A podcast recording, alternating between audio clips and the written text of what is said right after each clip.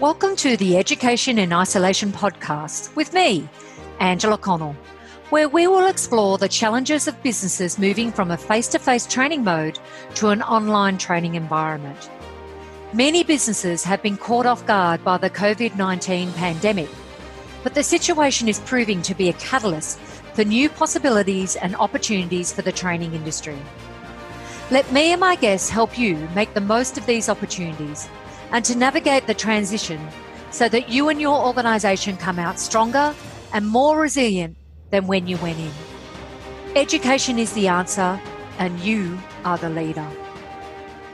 Okay, welcome, Brett. Um, this is Brett Jarman, who is the CEO of Experts on Air.fm. Uh, Brett has been working with Vivacity to assist us with our podcast. Uh, we came up with the idea to do a podcast last year after researching into it and identifying that there's actually a lot more work involved with actually setting up a podcast, uh, not my the expertise of my team. Uh, we engaged Brett to assist us with uh, launching our podcast, and now we continue to engage him because it's so much easier just to be able to pop up the audio, and then I know it's just all done and looked after for me. So um, I'd like to thank you, Brett, uh, for coming into my life and helping our organisation. It's been awesome. Um, having you as part of our team uh, with the podcast side. And welcome. Thank you, Angela. Welcome to your podcast. Yeah, it's great to actually be on my own podcast. yeah, it's good, good to be on the other side of the fence for a change. So, Angela, I know one of the questions that you often ask your guests when you um, uh, when you're interviewing them is, "Who are you and what do you do?" So now it's your turn to answer that question. Right. So my name is Angela Connell and I'm the owner of Vivacity Coaching and Consulting. And we help training organizations get compliant and stay compliant. But one of the things that we've identified since uh, COVID 19 and with training having to move from where it is, where it was, which was basically mainly face to face to online, we've also identified that uh, we can help non accredited training organisations get their training online. So, teaching them the tools, techniques, and technology to get their training up live. Right. So, I, I know, Angela, you've been in the training field for nigh on 20 years. What is it about training that attracts you and what keeps you in that industry? Okay, so I started in the training industry as a training coordinator over 20 years ago, and I, I sort of fell into it. I actually went for a uh, I went to a college and I was uh, learning desktop publishing and graphic design. And whilst I was there completing the training, I was there for a year. The I, at the end of the year, the training organisation offered me a job as a trainer assessor. And I was like, oh, okay. It was just something I never even considered before in my life. Uh, but at the time, I was also in the process of moving to Singapore. So I didn't take up the offer, moved over to Singapore, uh, spent some time there, and then came back to Australia. And then I thought, well, you know what? I might give this training thing a go and I ended up working in a few positions where I was delivering um, training coordination so I was helping uh, put together the resources and training, and then I ended up becoming a trainer assessor. And then uh, about three, four years down the track, I ended up working for an RTO where I was there full time as a trainer assessor. And I left there and started at another RTO.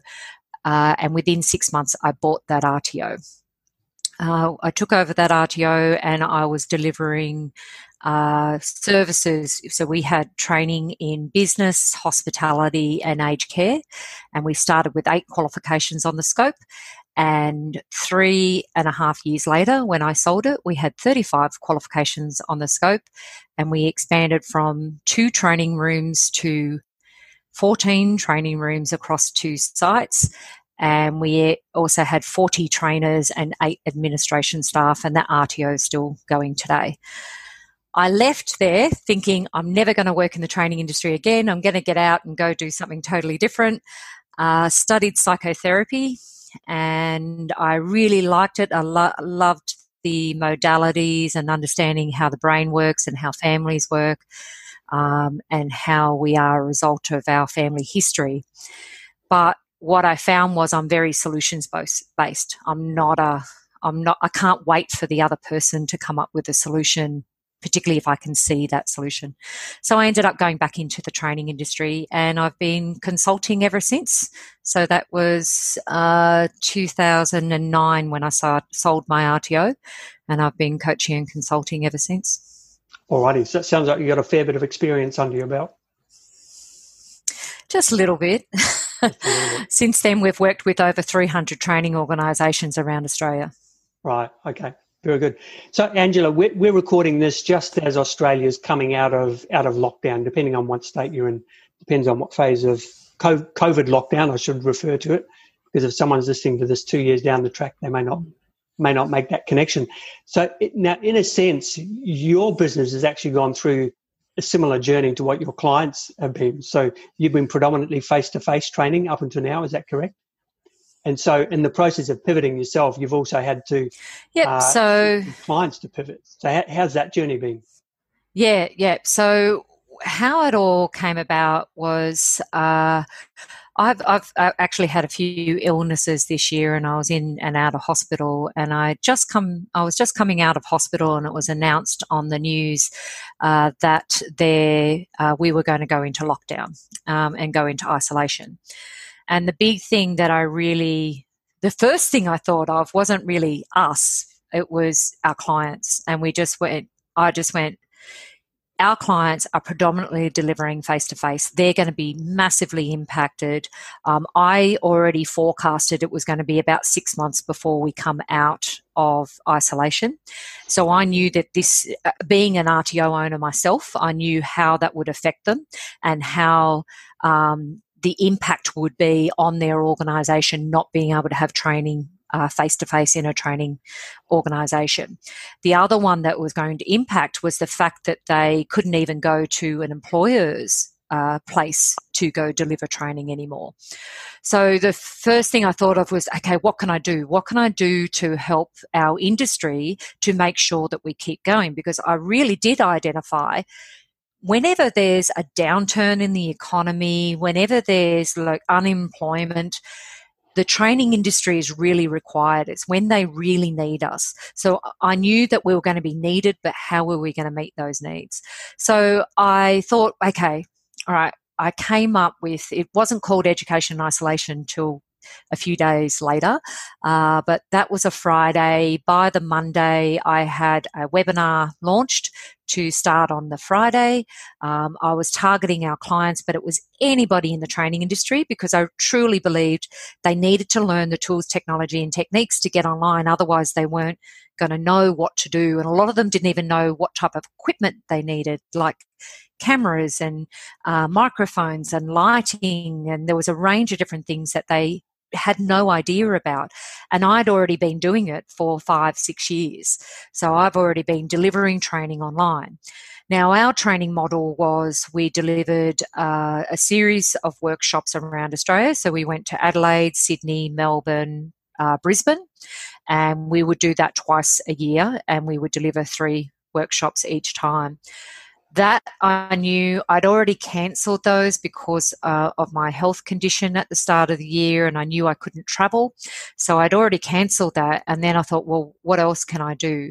So thankfully, last year we actually recorded two of our workshops and they are now online. So we're able to offer those straight away online uh, to all of our clients.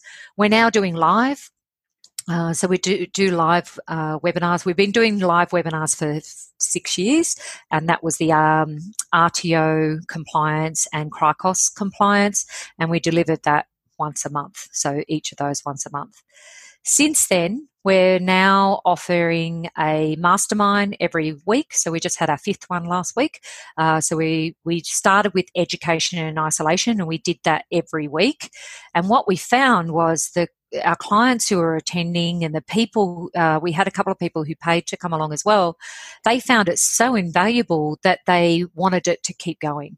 And I thought, well, I think it's valuable for our clients that they get that ongoing support and not just in training, but in the business side of their RTO. So for me, it was a realization that I actually got to do what I've been wanting to do for such a long time, which was coaching. Right. So it sounds like there's more upside than downside from the whole uh, whole COVID situation for you. Yeah, certainly. Um, it, like April hit us hard. Uh, we, uh, I think a lot of people just went, "Oh, okay, we're not going to spend any money right now until we know what's going on." Uh, but what I've seen since that is um, we, have just been focused on okay, what content can we get out there that's going to help people get online? Uh, so it's been really good because a lot of people are seeing that content and they're learning from it and able to grow from it. So I've seen the benefits of it. I've certainly seen it in our clients. I've seen some amazing transformations uh, through our clients. Uh, one of the one of them we actually interviewed recently for a podcast, uh, Kylie. Uh, she has a dance studio and if anybody says to me they can't get their training online, I will bring up uh, Kylie because she converted all of her training to online. And she said if it wasn't for our training, she wouldn't have known, eh, had any idea how to do that. Uh, so for me, that is my, um, what I feel good about is how I've helped our clients through all of this. Right. Now, I, I can say I've actually heard that episode, and I, and I know she made the comment that some of the students were coming back performing even better than what they what they were from the live studio training. So so yeah, totally back up that comment that anyone could do it. So Angela, yeah, the- yeah, and I strongly recommend she has a combination yep. of face to face and online in right. the future. I see that with all training organisations. Yeah, that would make make total sense. So it sounds like you were pretty well prepared, Angela. Um, number one, whether it be through intuition or, or good luck, you were well prepared for uh, for the onslaught of COVID. But when it hit, obviously there would have been a lot of stressful thoughts, and on the top of the, health issues that you were having at the time. Thinking back over the last three months or so, has it been as hard as you expected? Um, have there been some pleasant surprises out of it? How would you evaluate that that journey, so to speak? So uh, it, it's certainly been a journey, um, and very much a roller coaster. Actually, uh, it it was just a constant thinking on the feet. I've never worked so hard and I've never worked so long. So the hours have been very long. Uh, but I knew that uh, what I needed to do is just keep the wheels churning and keep going. So what was really good is I'd already started working on a whole heap of projects and ideas last year, but this year it came to fruition because of COVID 19. Uh, one of them was the podcast. So it was something we'd been talking about for a while. And because of uh, education isolation, we just went, right, we've got to get this podcast out there because we need to get it out to the public so we can help them with managing their uh, training organisations. So, yeah, it's been ups and downs. Uh, we're certainly um, up now. We're we're uh, quite doing quite well. We're getting positive feedback from our clients, uh, and um, and the way I see it, we're actually getting a lot of inquiries for new registrations. So people are seeing a lot of opportunity to get into the training space, uh, and we're also seeing a lot of opportunities for a lot of those non-accredited training providers providers who were delivering face to face training in a workshop style who now need to get online. So we're helping a lot of them with how to develop that. Um, and it was a real big realization that I could help these people because we, we've been developing training materials and lesson plans and meeting um, requirements of doing strategies for training for years. So it's actually quite easy to transition across to non accredited as well. So um, lots of new opportunities, I think, is what I've identified of what's come out of this. Right. And what, what would you say is the biggest challenge your clients have faced through this process? Uh, the biggest challenge our clients have faced has been the isolation. So it was having to adapt their training rooms. So the ones that did continue to deliver training, they needed uh, to make sure that they had the four metre square rule uh, implemented. Uh, some of the ones that were hardest hit were those ones that were delivering one day courses. So they were, you know, forklift driving, uh, trafficking, traffic control. Uh, uh, first aid was still going because they needed first aid, but they had to change the way that they were delivering. So um, for the majority of them, the biggest challenge that they had was adapting to the technology and adapting to uh, what they needed to be able to deliver that training. And it wasn't necessarily the RTOs, it was the trainers that were having difficulty with that. So uh, I think majority of them are now. So we're we're working on a uh, recovery plan now and how to get the RTOs back up and going with the students um, back into the classroom, uh, making sure that they're meeting all of their safety requirements. Uh, but the way we see it is they do need to have this combination of face to face and online training uh, because I don't know how long, much longer this is going to be for, and they're definitely not going to be able to fill their classes as much as they used to be able to fill them. So if they can do a combination of face to face and online, uh, they'll still get their numbers. Right. And from a compliance point of view, Angela, has uh, has there been a shift in what people have to do to remain compliant? Like, are there extra requirements now that some of the training isn't delivered, isn't kind of hands on, so to speak? Yeah. So one of the um, things that has been very positive that's come out of all of this is the Australian Skills Quality Authority, who is our regulator, also known as ASQA.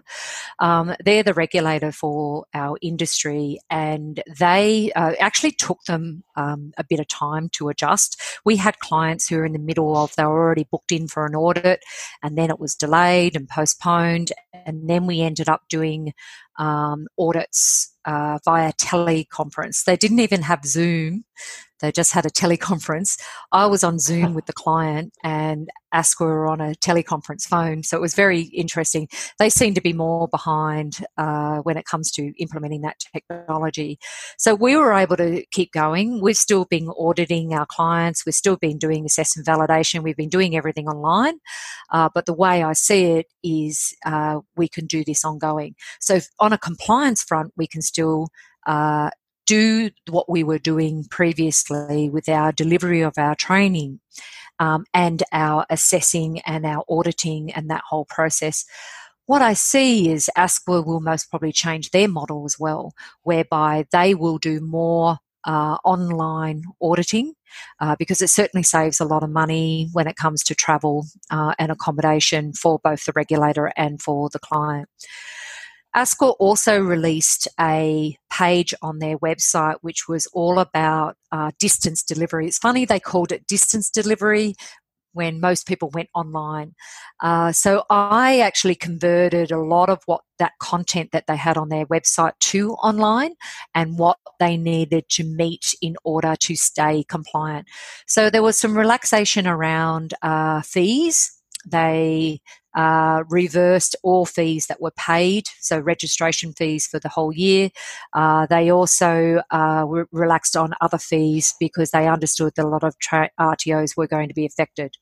There were quite, uh, there were a few RTOs that shut down because they couldn't cope with the um, isolation and not having any students. Uh, but I, I, believe that's because they didn't put strategies in place to transition to online. There were some that shut down that really shouldn't have shut down because they could have put um, online training in place. There were some training products like the first aid unit where they changed the assessment method because one of the assessment methods is doing CPR. Uh, you no longer needed to put your mouth across the face of the mannequin, uh, and that was for safety requirements. But other than that, it was just making sure that you were collecting sufficient evidence of the student's competency. You couldn't just go, yes, they're competent. You still needed to collect sufficient evidence. So we were coming up with strategies for our clients on how they could do that in a virtual environment. Right. So, for example, how would you do that in the case of a, say, a forklift driving course? How would you assess someone's performance at that virtually? Yeah. So, what we identified with forklift driving is uh, they could do a component of the forklift driving, so the theory online or distance, and then they could do the face to face. But the only way that they could do it is one on one. or small right. groups because they still had to have the space around them.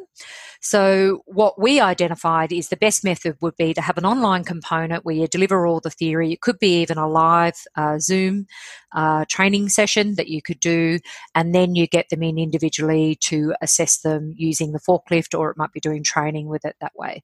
So, it's just looking at how you're delivering making sure that we're meeting social distancing requirements, but um, keeping everyone safe at the same time. Uh, and it's just coming up with innovative ways to do that, and which I did see with a few of our clients doing that. Right. Okay.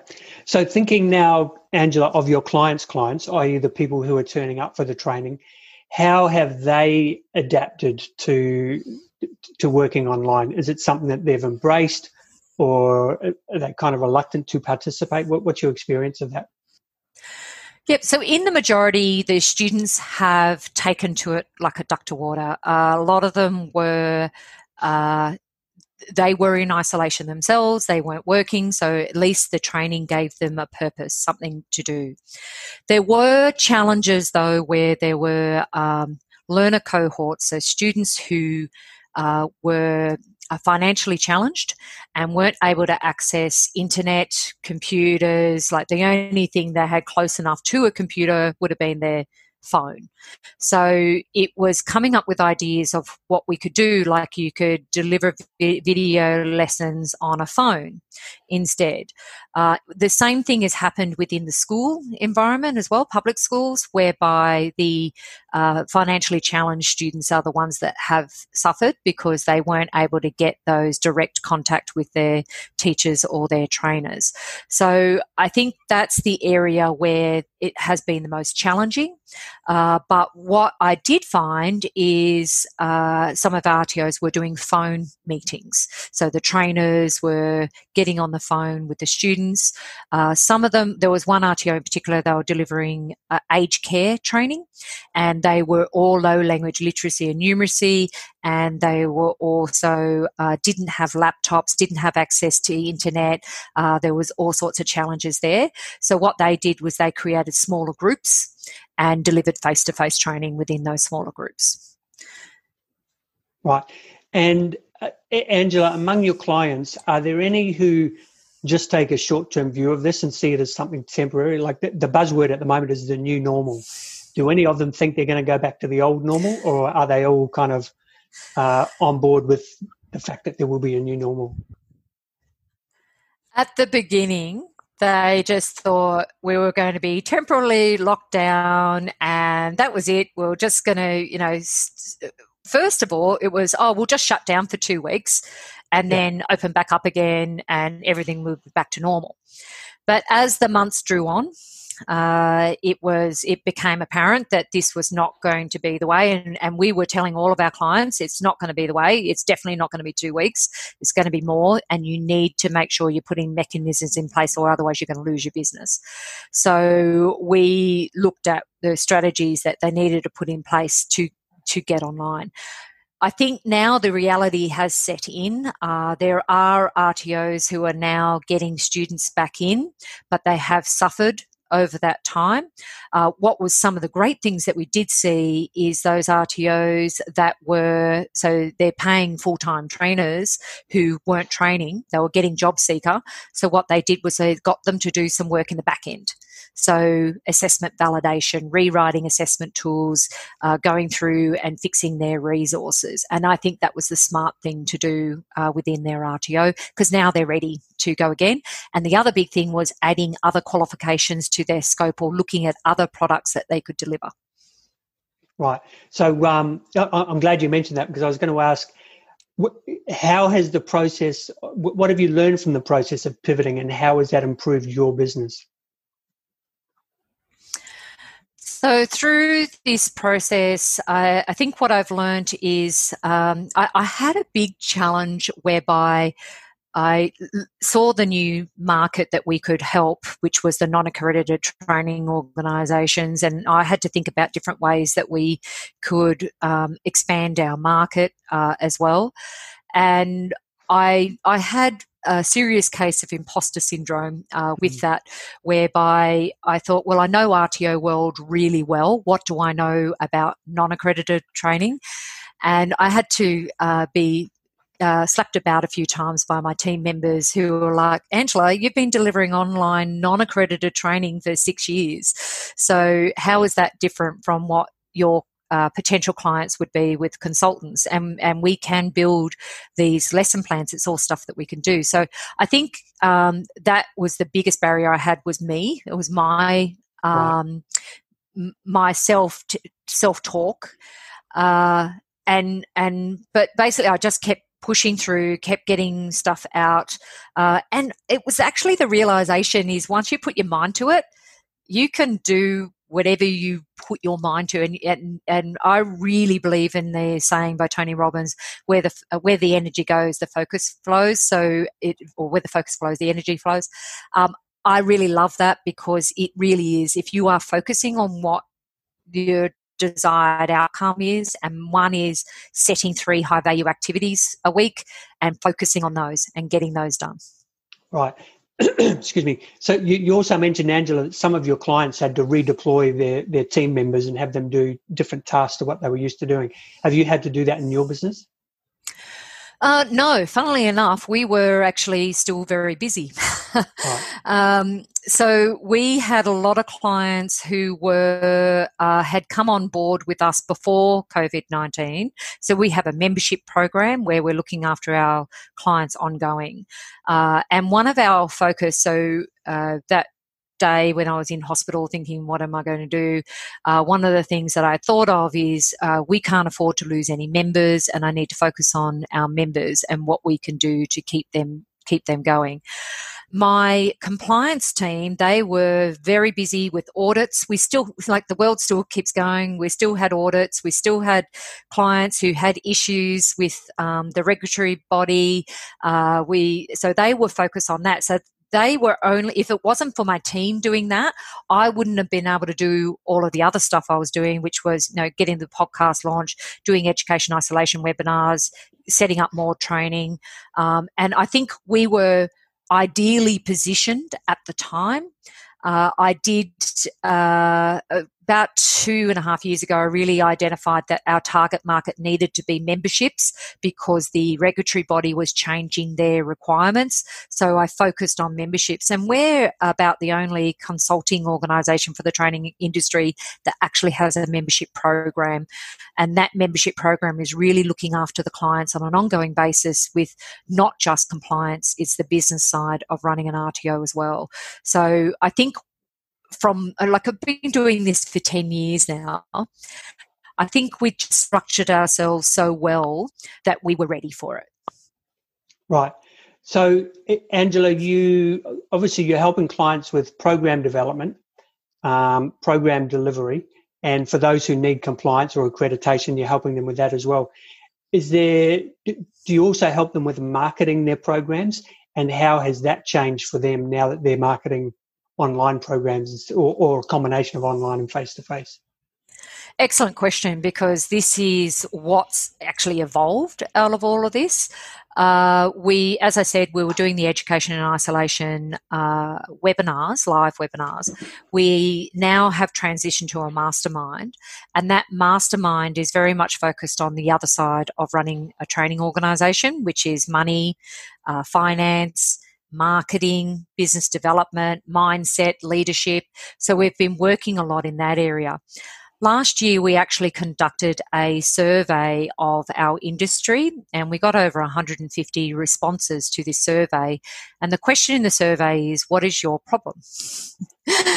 and we actually came up with the top three problems that the industry have. Uh, one was compliance, which we're all over. We've been doing it for many years. Second was time. So we really identified that they needed some help with managing their time. Most uh, business owners within a training organization is doing everything, and it's they're they're not automating anything and they don't know how to delegate. So it's a bit of leadership and a bit of automation training that they need. And the other was money. So it was how to market. So we've been offering masterclasses now for the last, uh, we've done two masterclasses. We're doing one a month now. So uh, I've got a big network of people within a variety of different areas who are now delivering masterclasses for um, the industry. So they're free masterclasses. Uh, the first one we did was on video marketing. The second one we did was on automation because it's an area where I've identified that our clients need help. So I could see the solution. I knew the solution was, you know, to save time, you need to automate. It's what we do. Uh, we automate a lot of what we do. Um, outsourcing, delegating, um, and that leadership skills is what they need. And then we that will bring in more money when they're able to do all of that. So that was certainly an area with our clients that we identified they need a lot more help in. We did a survey at our last mastermind to find out where people are marketing. And we identified that there was actually no one in the group, not one person, there was 20 people in the group, not one person was using Google Ads. Oh, wow. uh, yeah. I was like, really? You don't use Google Ads? So we've identified we're going to teach them how to use Google Ads and, and what right. that's going to do. Like the training industry is a highly competitive industry and they've got a lot of competition out there. If they're not doing Google Ads, they're not going to be seen. Yeah. So they really, so that's what we're helping with now is that other side of the business and getting them um, uh, no, we want the best quality training organisations to be our members. Right. So it sounds to me like that, that sounds very holistic. You're not just teaching people how to uh, run the training side of their business. It's it's actually running a training business, which is a very yeah. different thing. Yeah.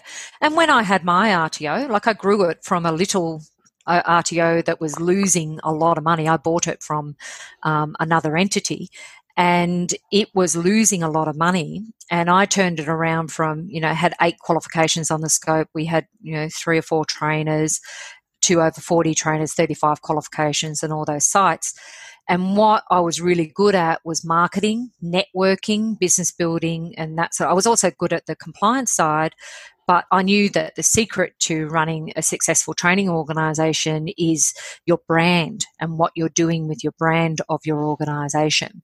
Um, and so that's what I've, I've always taught our clients that. Uh, and it's always been my passion, but it wasn't our core of what we did. Whereas now it's coming out this year as um, uh, a core of knowing our clients are going to need it. Right. Okay. So, so thinking ahead, Angela, um, we, have covered a fair bit on the, the turmoil of, of recent months, but thinking ahead, uh, just in terms of government support, there's been a fair bit of temporary government support, but but I can I can see the writing on the wall. I'm not in your field, but one thing that I know comes with high unemployment is a lot of government support for training. So, do you help your clients with that side of things, and is that something you're optimistic about in the in the coming months and years? Yeah, so I know it might sound horrible, but I actually identified straight away that there would be government funding coming. So I, I knew it would come. It would just be when the government would get their act together uh, to be able to provide that with high unemployment, the government always tends to throw money at training organisations, which I was very good at when I had my RTO. Uh, when I sold my RTO, I'd secured $1.1 million worth of government funding contract. Uh, and that was just the government funding, never mind the fee for service. So that is a area that I'm very passionate about, um, and it's very much identifying what are the skill shortages and adding those qualifications to your scope or making sure that you have the training that's going to meet those skill sh- shortages to be able to access that funding. So just because you're an RTO doesn't mean you're going to get funding. It's really the skill shortages because that's what the government want you to train in. And what I see right now is there's a need for reskilling of the hospitality industry, um, in particular with safe work practices, um, uh, including social distancing wow. and hygiene and um, infection control in those sort of areas. Um, there's also been a massive increase in need for people working within aged care facilities and disability providers. So there will be funding in those areas. Um, I call it my crystal ball. I look into my crystal ball of what I think is going to happen in the future, and I, I definitely think hospitality, uh, commercial cookery is also going to be another one. Um, tourism na- national, domestic tourism is going to be huge, and they're going to need it now. They're going to need staff now because it, um, because people aren't going to be travelling overseas uh, at least until the end of the year. So uh, they're going to need staff in those areas. So they're going to need, you know, asset control. So uh, cleaners within hotels. They're going to need restaurant staff. They're going to need, and these are going to be people who were in totally different industries mm. before who now need to come in and learn new skills. So these are the areas you need to go to your local council um, and your local and your state and find out what are their skill shortages, and that's what you need to target right now. Right. Okay. Now I know one of the one of the things that has been birthed out of this whole process for you, Angela, has been your online training superhero course. Tell us about that. Who's it for, and w- what would be accomplished from that? Yeah, so we started with the education and isolation course, uh, and from there it evolved where I identified that our market's not just domestic, uh, not, not, just RTOs, it's also uh, non accredited training providers. So the um, online training superhero course that we've developed is an eight week course that includes, we go through in depth into the technology that you need. So, um, looking at uh, the apps, the uh, uh, webinar software, the gaming software, the quizzes, things like that. We also look at the equipment that you're going to need to be able to deliver that training online. Uh, and we also go through how to build a portal. So, if you're going to be building a course, um, and what is the structure for building a course? And this comes from our years of experience of developing uh, course structures. And it's basically pulling those ideas out of your head if you're doing non accredited and getting it out into a structure of modules and lessons so that they're, uh, you can sell them and you're able to deliver them online. Uh, but it's been a massive area where we've really identified our clients um, and the industry really need how to learn how to use those tools and techniques uh, to be able to deliver the training because delivering is just one side of it you also got to market it and sell it. So we also cover that area as well uh, within the course, um, and it's a quite intensive course.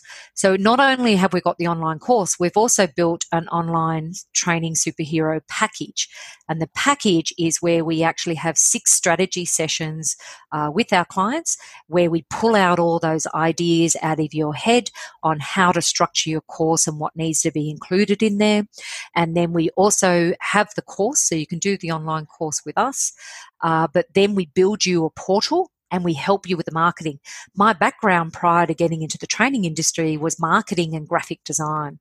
So uh, I won't be doing the designs, but we work with a designer and come up with, you know, a PowerPoint uh, template that you can use, uh, also your branding for your website. Uh, if you have a logo, we work with that logo, and then copywriting. And that all comes from the automation that we've used with our outsourcing that we've used, where we can help our clients do that. And then we're building an online portal with a landing page um, and also has the whole mechanism to be able to do referrals and sales uh, through the whole website.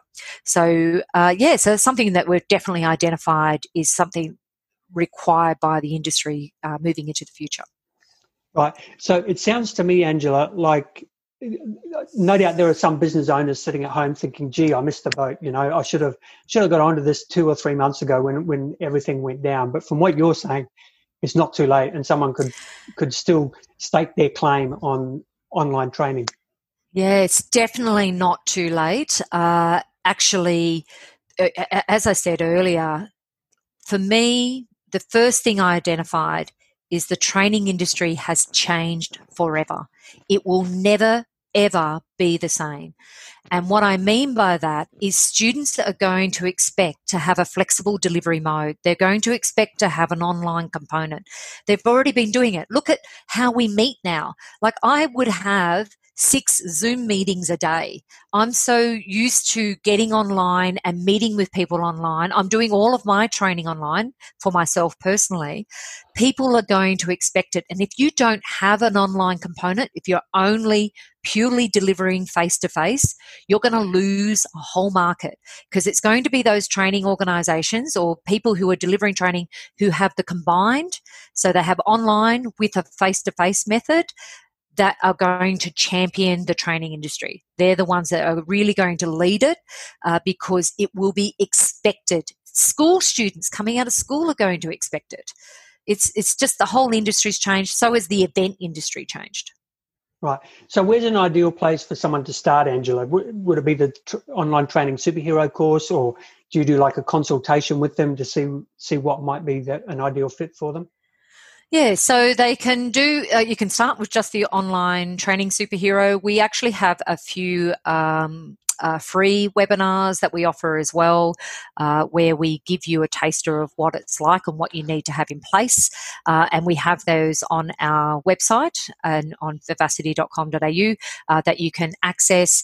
Uh, and there's a range of free courses that we offer on there as well on how to learn how to do that. Uh, for us, the big thing is you need to really identify, well, okay, what are you going to deliver who is your target market, and then we work with you to identify how we pull that out of your head and then put it into a training product. I'll give you an example of one we've got right now. We've got a client um, who wants to deliver training in cybersecurity. It's something he'd been thinking about doing for quite some time, but still hadn't launched it. Uh, he's got all these ideas, but he's a very creative uh, star thinker. So everything's all floating around up the top. So we basically pull that out and then put it into um, a plan so that he can then deliver that and then people can get online. Uh, but it's a perfect example of, you know, we've got an audience now around the world. We're not restricted to just Australia. Right. Yeah. Okay. So that's another good thing that can come out of it. So, Angela, you mentioned earlier uh, the, the, dance studio who had successfully transitioned from face to face to working online. What, what have been some other su- surprising success stories for you? Or maybe they're not yep. a surprise for you, but they're a surprise for for the owner, so to speak. For the owner, yeah. So um, we've had uh, one of our clients in South Australia who have actually opened up everything now. Uh, they started getting uh, recordings of all of their uh, they do master classes, so they're commercial cookery. They deliver training in that area. And that was, I actually said to them, whilst you still, this was at the start of it all, I said, whilst you still got some classes, because I knew the lockdown was coming, I said, start recording, start recording those master classes. And then, um, so the big thing is they were a CRICOS uh, organisation, which means they have international students, and their students were stuck in China or India, still overseas, and they couldn't come to Australia. So what they could do is they were able to deliver pre-course material uh, of live webinars or recordings that they could send uh, to those students uh, going on to the future.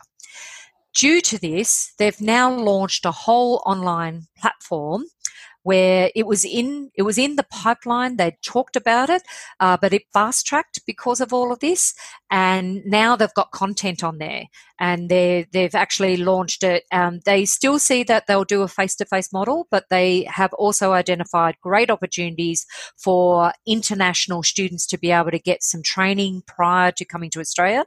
And I've also had another client who has done all of their inductions online. So they have an induction video um, and they, they actually doing it live. So before they even come to Australia, they're doing a live induction giving them a tour of Australia, what they need to know, where they can stay for accommodation, um, what they're going to need for living in Australia, and they're pre prepared before they come to Australia. So they've actually come up with strategies that are going to minimize the amount of time that they need to spend with the student once they come into Australia because they've already had all that pre course training um, prior to arriving in Australia. And it's due to these training organisations that have done this that we've actually uh, pipped the market with international students. Uh, and it's also because of the social distancing that we've had here that we're like the borders are going to open up next month for Chinese students, uh, which is amazing for Australia. And it means that we're going to dominate the market when it comes to international uh, education. So I see uh, there was uh, what what else have I seen?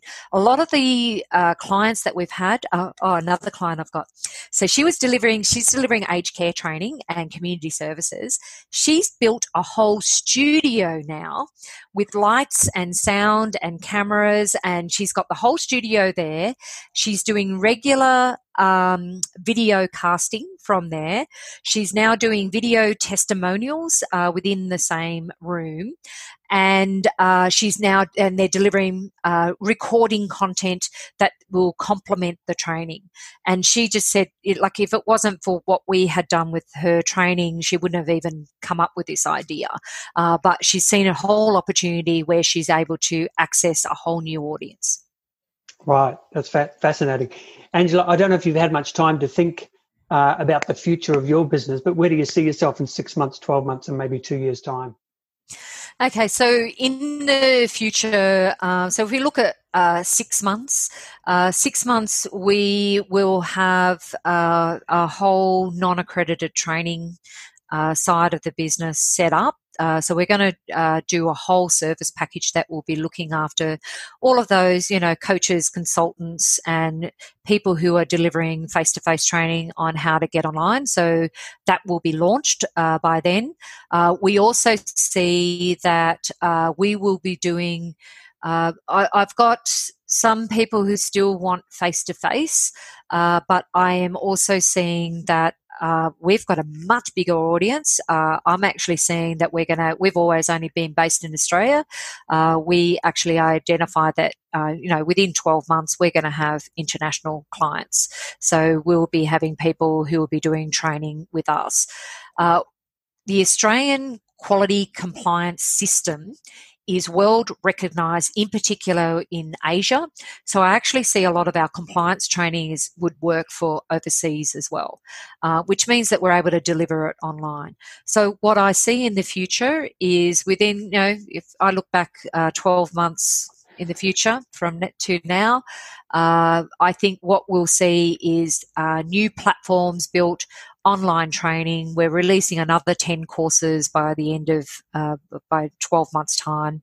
And I see the future of how we work within this industry is very much helping not only the compliance but the business side of running training organizations um, and successful ones. Um, so I see, I would say at least 50% of what we do would be online. Great. So bef- mm. before we uh, wrap up and get into logistics of how people can get hold of you, is there anything we haven't covered on, on the interview so far that, that you would want to add as a, as a closing comment? No, I think um, I think the biggest thing with the training industry is we are a very important sector of the community. And it's very much we need to be connected with the community. We need to understand what their requirements are um, and getting to industry and actually identifying what their needs are. The only way we're going to know what training we need to provide in the future is actually go out and ask industry what are their needs and also go to the students and identify well uh, what are they wishing how do they wish to work? What type of work do they want to do? Um, a big thing that i can see is a big opportunity for training organizations delivering business is teaching um, people how to work from home how to have businesses that work from home um, and how to facilitate that, uh, including you know having regular meetings and and that sort of side of it. it. We we have changed. We're not going back to normal. There will not be the normal that we used to know. Um, it will be a very different environment. Our whole office now, we've closed down our office and all of our team work from home. The way I see it, I can now hire anybody in Australia. It doesn't matter where whereas we were restricted before, uh, particularly when our office was in Newcastle, not a lot of people wanted to live there, uh, and they didn't want to move away from their cities. Now it doesn't matter. Where we have opportunities where we can work with people anywhere in Australia uh, because we know it works now. Uh, we've been doing it successfully now for three months. That's great, and I'm glad you mentioned there that you're going to be uh, including programs about how to work from home, because I know mm. that now that the novelty is wearing off, there'll be a few bad habits will be starting to creep in and Uh, yeah, so that'll be something that. Yeah, the COVID kilos. COVID kilos, yeah, all of that. But if, if people want to maintain standards, they'll, they'll, need to kind of set the standard first, and a, a training program is a good place for that to happen. Um, so, Angela, in terms of contact details, your website is vivacity.com.au, V I V A C I T Y.com.au anywhere else where, where you would want to send people to, to find out more about you? Yep. So on the website, you can also uh, book in a discovery call if you'd like to have a chat with one of our team members. Um, but connect with me on LinkedIn. Um, I have a big network of within the training industry, and I'd love to connect with anybody who's delivering anywhere in the training industry, accredited or non-accredited, because that's my network. We also have a Facebook group called Vivacity Community. The Vivacity Community is all about connecting training provider, providers around Australia so that we can learn from each other. So it's very much um, a community where we can learn uh, not only you know, RTO world, but also marketing and business development and business growth. Uh, because the way I see it, uh, we want to have good quality training organisations. We don't want what is a risk right now when government funding comes out is dodgy operators. Um, they tend to start springing up RTOs all over the place because uh, they know government funding is coming. We want to work with those quality providers who have a genuine interest in providing that quality education. Excellent. Well, thank you, Angela, for having me on your podcast and for being on your podcast as a as a guest. I, I always love these types of interviews because I, I, I get to know our clients better, but also to understand your field a bit more. And even though I knew you were an expert at what you do, uh, this um, this interview, and I'm sure the listeners would agree, they've got a sense that you really do know what you're doing, and anyone would be in good hands to be working with you. Yeah, I love what we do. Um, as I say, I tried to leave it once, and I, I know I'll never leave it again. Didn't work. okay. Right. Well, thank, thank you once again, Angela. Bye for now. Okay. Thank you. Bye. You've been listening to the Education in Isolation podcast with me, Angela Connell. Do you know someone else who could benefit from learning about opportunities and strategies to provide training online? Please take a moment to share this and other episodes via your podcast app, email, or social media channels. Each share helps us reach listeners just like you who can benefit from our content. The Education in Isolation podcast is proud to be part of the Experts on the Air podcast network.